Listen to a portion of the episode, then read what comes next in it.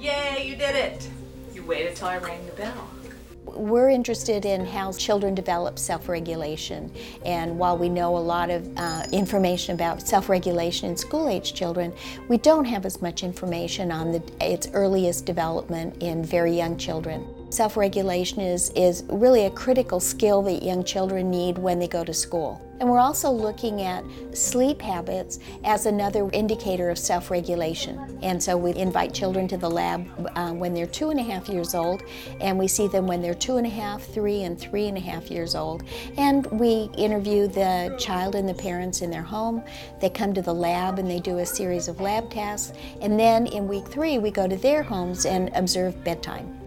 We're also looking at children's brain processing while they're engaged in a self-regulation task.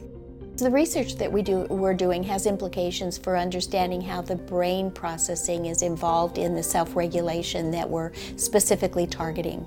This facility is just unparalleled in terms of the different types of technologies that are available that we can ask for help to bring into the research that we're doing here.